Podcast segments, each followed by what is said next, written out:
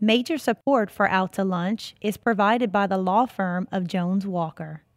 Established in 1937 with over 375 attorneys in offices throughout the U.S., providing a comprehensive range of services to a local, national, and international client base. JonesWalker.com. And by Wyndham Garden Lafayette. And by Sheward and Associates, legal recruiters in Louisiana and Texas.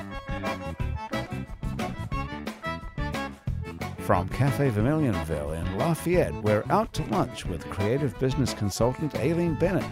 It's business, Acadiana style. Hi, I'm Aileen Bennett. Welcome to Out to Lunch. The legendary Scottish poet Robbie Burns wrote in Old Scotch Brogue, The best laid schemes o' mice and men gang aff glee.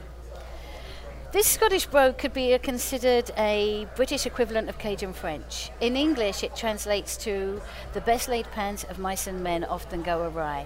Burns frequently wrote about innocent country creatures, especially the way that their lives can be impacted by the forces of our world without them even being aware of our existence. By extension, Burns was talking about us, how we, like innocent creatures of the countryside, go about our lives with the best of intentions, but somehow, and we don't necessarily know why, things just don't turn out as we planned. When that happens in business, we've invented an upbeat word for it pivot.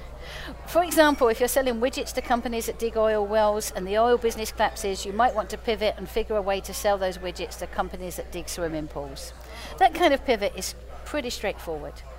My guests on today's show are dealing with pivoting businesses in ways which there are no simple answers, no well worn paths to tread, and very little wisdom to follow. Tyler Warner started his company in 2007. He called it Pixel Brush. It was a website company that designed, built, and maintained websites. By 2016, Tyler had learned that it actually started and was trying to run three companies. It turns out that website design, website building, and website maintenance are three very different businesses. And when you get successful, they require three very different types of people to run them. So Tyler pivoted. Now Pixel Brush is three different companies Daysite, Eight Hats, and a new alignment with an existing company, Bazooka. Tyler, welcome to Out to Lunch. Thanks. Glad to be here. Christian Mader is a talented Lafayette based writer and journalist. You've probably read Christian's work in Ind Magazine and in ABIZ. 2017 has already been a big year for Christian. He won the Louisiana Press Association's Freedom of Information Award, the highest prize that the association confers, and he was named managing editor of a new magazine called The Current. Then, Later in 2017, the company that owned Ind Magazine, ABIZ, and The Current went out of business, leaving Christian more or less pivoting in the wind.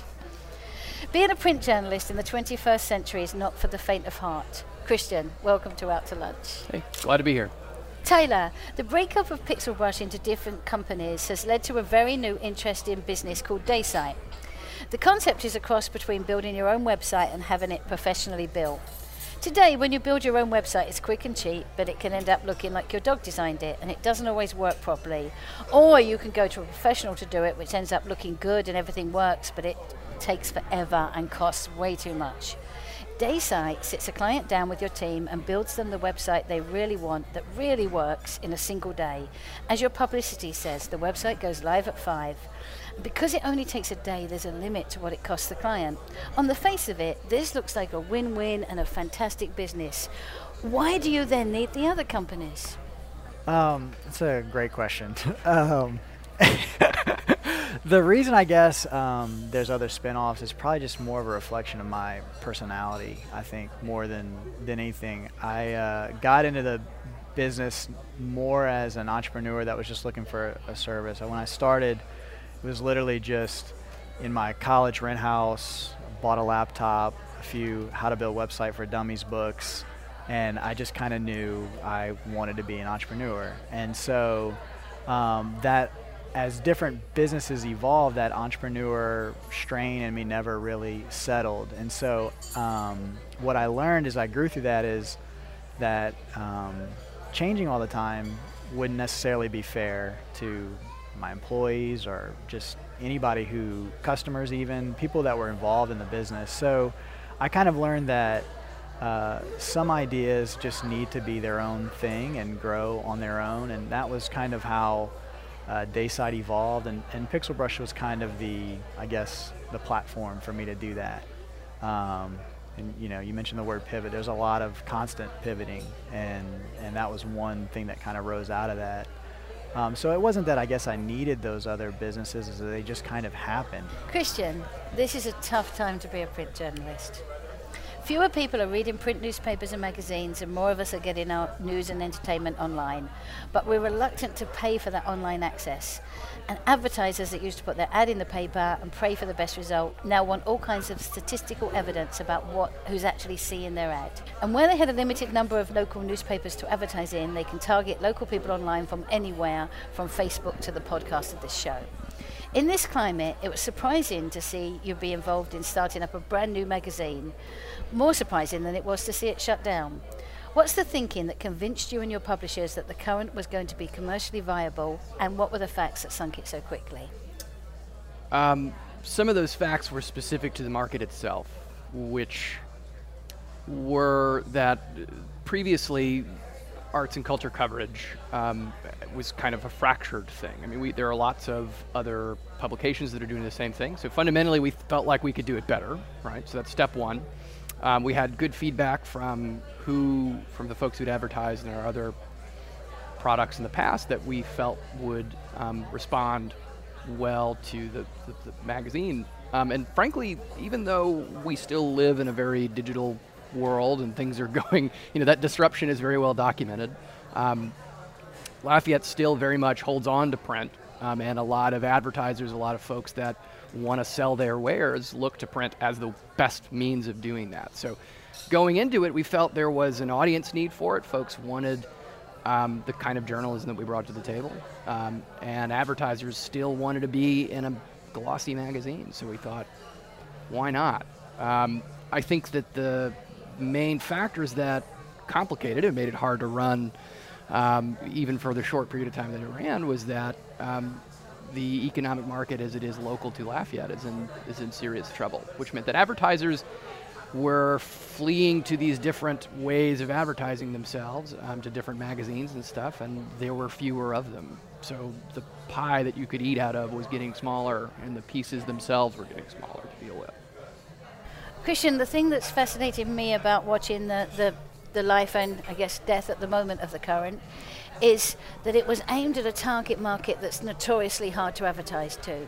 The, the young, cool, hip, people that want to read they want to read good stories. There's a whole kind of rebelliousness against the Twitter 140 characters. There's sites called Medium that have longer form writing. And so it seems like they're yearning for that. Do you think it was just ahead of the curve on that? I don't know that we were necessarily ahead of the curve. I, I mean, I would say that generally speaking, the, the the, the problem wasn't with the product. Definitely not. Uh, the problem wasn't nec- even necessarily that it didn't work. Honestly, from my perspective, we didn't really get a lot of time to see where it was going to go. I mean, the current, it's important to say, fell down under the weight of the independent. Um, the independent as an organization went down, and it took the current with it. Um, and that's a whole other conversation to have, I guess is the point. So it's hard for me to look at that and say, well, we were ahead of the curve or the project failed right? It, it was more that the overriding um, issues with media weighed it down and took it down with it. Um, and you know, this part's on me. We, we certainly didn't do a good enough job of um, pushing in the digital realm. Um, that wasn't because it wasn't part of the plan. We just needed to get something out there first, and that's why we, we went. Part of the reason why we went print first it was a, was a medium that we as an organization understood better. Um, so, in a sense, it wasn't that we were cutting edge or we were too ahead of the curve. We understood something that other people didn't, that they hadn't caught up yet. And in a very weird sense to me, it was because we were behind the curve. I know. I always think of the curve as a circle. It's always that reaction. The, the reaction to Twitter is more long-form journalists. The reaction to everything being online is people want to read books. The reaction to print taking over from letterpress is that letterpress is cool again. You're listening to Out to Lunch. I'm Aileen Bennett. I'm talking with writer and journalist Christian Mader and internet entrepreneur Tyler Warner. Tyler, you've got three businesses right now. Can you tell us? We've talked about a bit about Daysite. Tell, tell us about the other two businesses and what they do.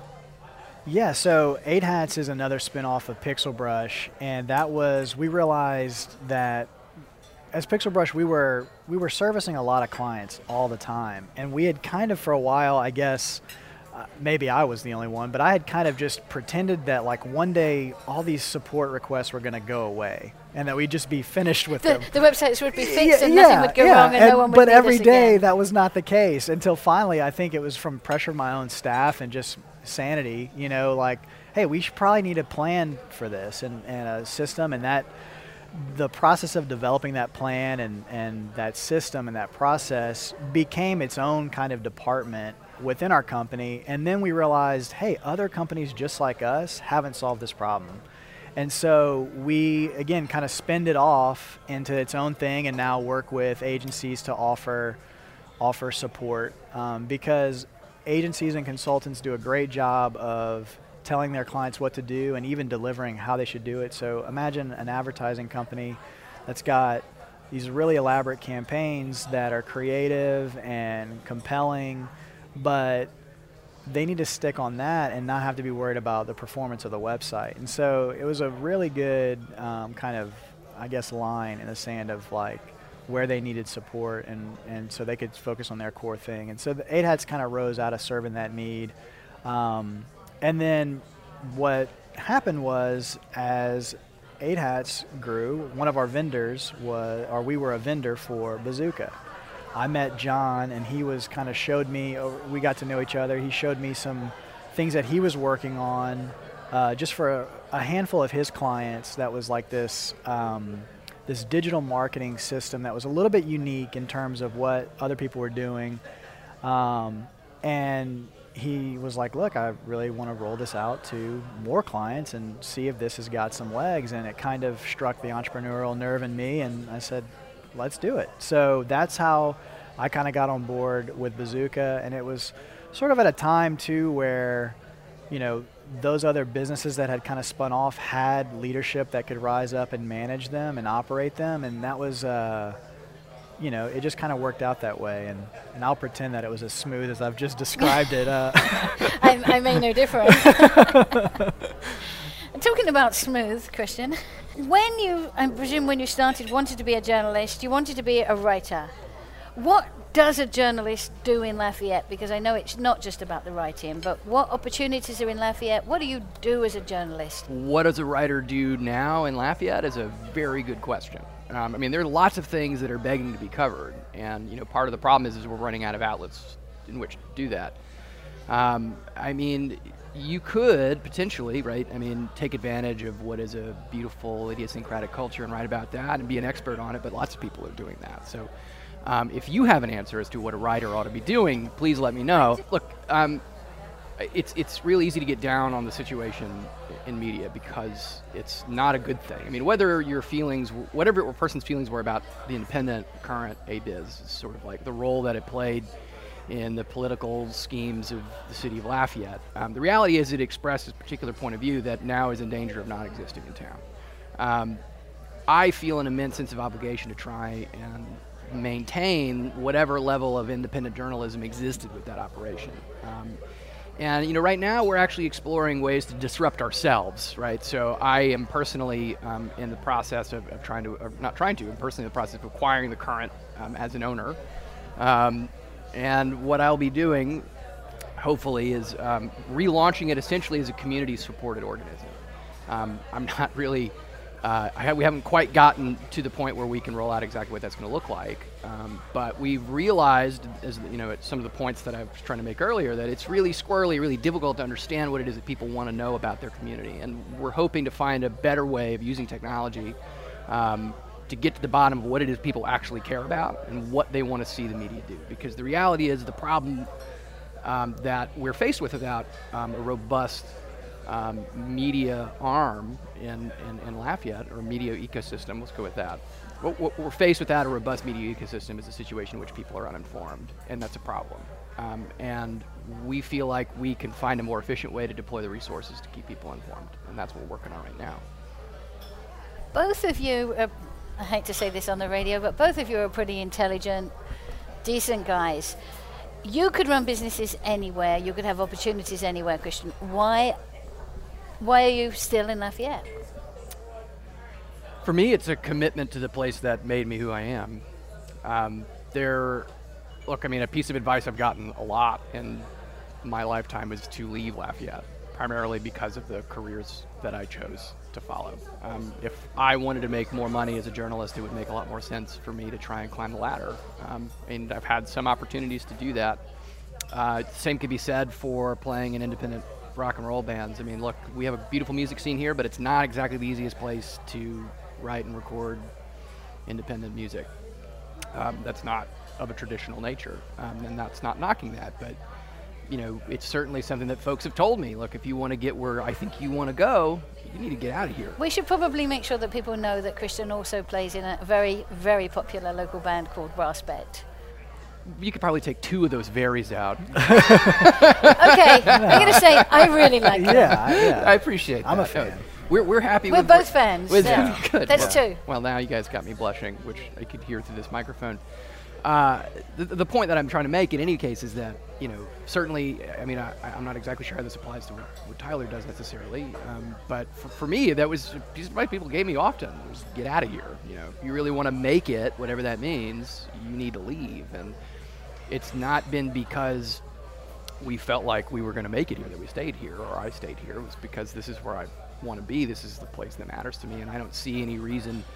Um, I don't feel like if I were doing any things that I was doing in any for anybody else's community that I would get the same level of satisfaction out of it. You know, that's that's really what it is for me. Yeah, I think it's probably a sim- similar sentiment. It's it's family, you know, and I think, uh, you know, you always you always have to make some compromise for whatever you're pursuing, you know. Um, so everything comes at a cost, and that's never been a cost that's made sense, you know. So, um, and for what I do, I don't know that I've ever felt quite as geographically bound as maybe you know going to LA or New York or something like that if I was pursuing you know a music career or um, even some of the bigger markets in journalism. So I mean I guess that has never been a, a, a call. I mean I. I guess I've wondered, yeah, what would happen if I moved out to Silicon Valley, you know, and maybe I'd, you know, networked with investors or something like that. I don't know that um, that it was ever um, that I ever desired that more than just the, I guess the comfort of it, always knowing my family's around the corner and I've got friends here and those things always kind of just stayed on the forefront and never, I never felt like I was missing out. So, where both of you talk about your values, and they're obviously very important, and there's this constant discussion in the business world about, you know, values and business. Which is more important? Are they both equally as important? Is money more important than your values? Is value values more important than your money? Where's the balance, or do you consider both every day? I think you have to consider both every day. And I, one of the one of the phrases that sort of just unlocked something for me was there's problems you solve and there's tensions you manage. And I think people try to solve one of those problems. You either you're either all in on like you care about money and then everything else is no big deal, or you're um, sold out on you know whatever your value is and, and you don't operate within the reality of, of the world. And so I, that managing that tension and not going one way or the other too far, you know, checking yourself often. Am I am I am I compromising something for more money? Or am I you know being irresponsible by not considering the uh, the monetary outcome of this you know? I think as an entrepreneur it gets really real when you realize your decisions affect people's jobs you know? And um, so to pretend that like you know it's it's all about the values it's like man you've got to be thinking about the money obviously you know? But if you think all about the money then the then whatever you're building's going to fall apart anyway you know? Because it's going to just it'll catch up and it'll be real you'll realize well this was not crafted for anybody it was crafted for you know to, for cash. And that'll that'll be short lived i think it's it's really hard to, to parse the two away from each other in, in media. Um, and I think we're, we're hitting a point right now where people are getting frustrated with um, business dominating values in, in, in media. Um, and sort of one of the ironies about that, right, is you know something that folks would often say about things that we would publish at the Independent or articles by of fellow organizations is why do you guys always report on the negative stuff? Where are all these stories about crime coming from? Let's hear something positive. Let's hear some solutions. But the reality is, if you look at journalism from a money making standpoint, if it bleeds, it leads, right? I mean, that's been the story since, uh, I don't know, probably at least William Randolph Hearst, right? so one of the issues is, is if you're going to try and move um, something forward that has more substance, you, you honestly can't look at it as a business first or a money first enterprise. And, and I think the traditional or the conventional model for how we sustain journalism as uh, a public service is moving away from the traditional ad model or even the subscription model because I think we realize that if we just drive this based on what people will look at, you're actually not going to get the journalism that people say that they want. Um, so a lot of you, you've actually seen this in some, um, uh, some, some other markets in the country where people are moving toward um, community-supported, member-supported uh, styles of journalism, where they're trying to be more directly responsible to their readership. Um, and maybe it's a smaller readership. Obviously, you still need money to keep the lights on, but the the business strategy isn't necessary to maximize the income. It's to create enough of a sustainable income that you can continue to do what you think matters.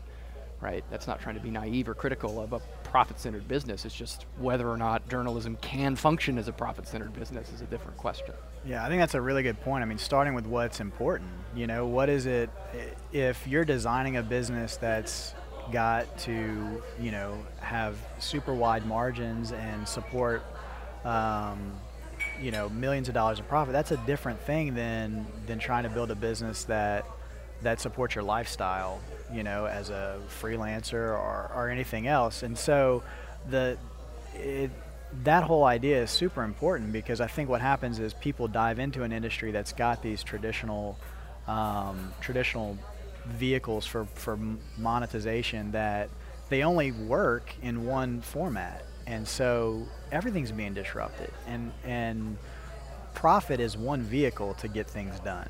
There's a lot of different vehicles. And so I kind of rose up in this idea that software was all of a sudden free. That was never even heard of. You know, one of the first business books I read was called Free. And it was all about just reinventing the whole business model and having different people support your business versus then the direct, you know, paying for it. So I think people are definitely looking at things just so differently now. Well, I mean, I think you run into a situation where the idea, the underpinning of capitalism, right, is that profit orientation delivers the best product.